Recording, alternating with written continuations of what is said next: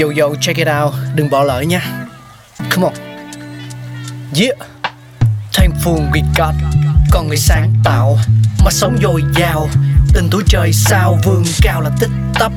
Phát minh đầy ắp xây đắp tương lai. Có một không hai nhưng liệu có ai còn nhớ dùng? Xin được gửi lòng biết ơn vô hạn đến những con người không ngừng sáng tạo, mang đến những phát minh mới thay đổi cuộc sống. Thankful we got.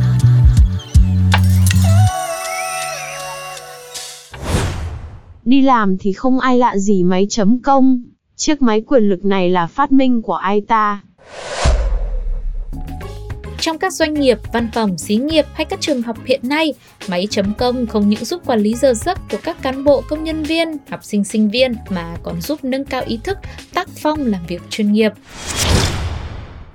Từ những năm 30 của thế kỷ trước, trong cuộc cách mạng công nghiệp ở châu Âu và Mỹ, máy móc dần dần được đưa vào trong các công xưởng, nhà máy để thay thế sức lao động của con người. Các nhà tư bản đã tập hợp các công xưởng nhỏ lẻ thành các nhà máy lớn có đến hàng trăm lao động. Do đó, việc quản lý nhân sự trở nên nan giải. Cuối cùng, người ta đã phát minh ra thiết bị chấm công từ những khó khăn ấy. Từ thuở xưa, việc chấm công chỉ được ghi nhận bằng tay trên giấy và do con người phải chính tay thực hiện. Với một nhóm nhỏ chừng vài chục người thì đó không phải là vấn đề, nhưng với vài trăm người, thậm chí cả ngàn người thì lại cần phải nhiều người hơn để chấm công và tính lương hàng tháng nữa. Mà mỗi một con người thì lại có hàng trăm lý do để họ đi trễ về sớm. Nếu bạn là một tổ trưởng thường sẽ phải kiêm luôn cả việc trực tiếp chấm công cho tổ viên của mình và cũng phải lắng nghe hết những lý do của người này đến người khác thực sự là một cực hình đúng không ạ và đương nhiên đôi lúc cũng sẽ có một câu chuyện nào đó làm cho bạn cảm động và bỏ qua việc đi trễ của đồng nghiệp Xuất phát từ những vấn đề trên thì việc sử dụng máy chấm công là rất cần thiết nhằm đảm bảo sự chính xác, tính khách quan trong công việc. Năm 1890, Wallace Pundy, một thợ kim hoàn và cũng là nhà phát minh đã tạo ra chiếc máy chấm công đầu tiên tại New York, Mỹ.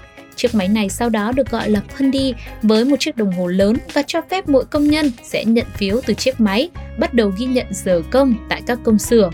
Đây là một phát minh quan trọng để áp dụng vào việc ghi nhận thời gian làm việc, trả công và chính nó cũng hỗ trợ để tạo ra các luật lệ bảo vệ người lao động không làm việc quá giờ làm sau này. Ít ai biết rằng chính công ty tạo ra những chiếc máy chấm công này đã trở thành đế chế công nghệ IPM.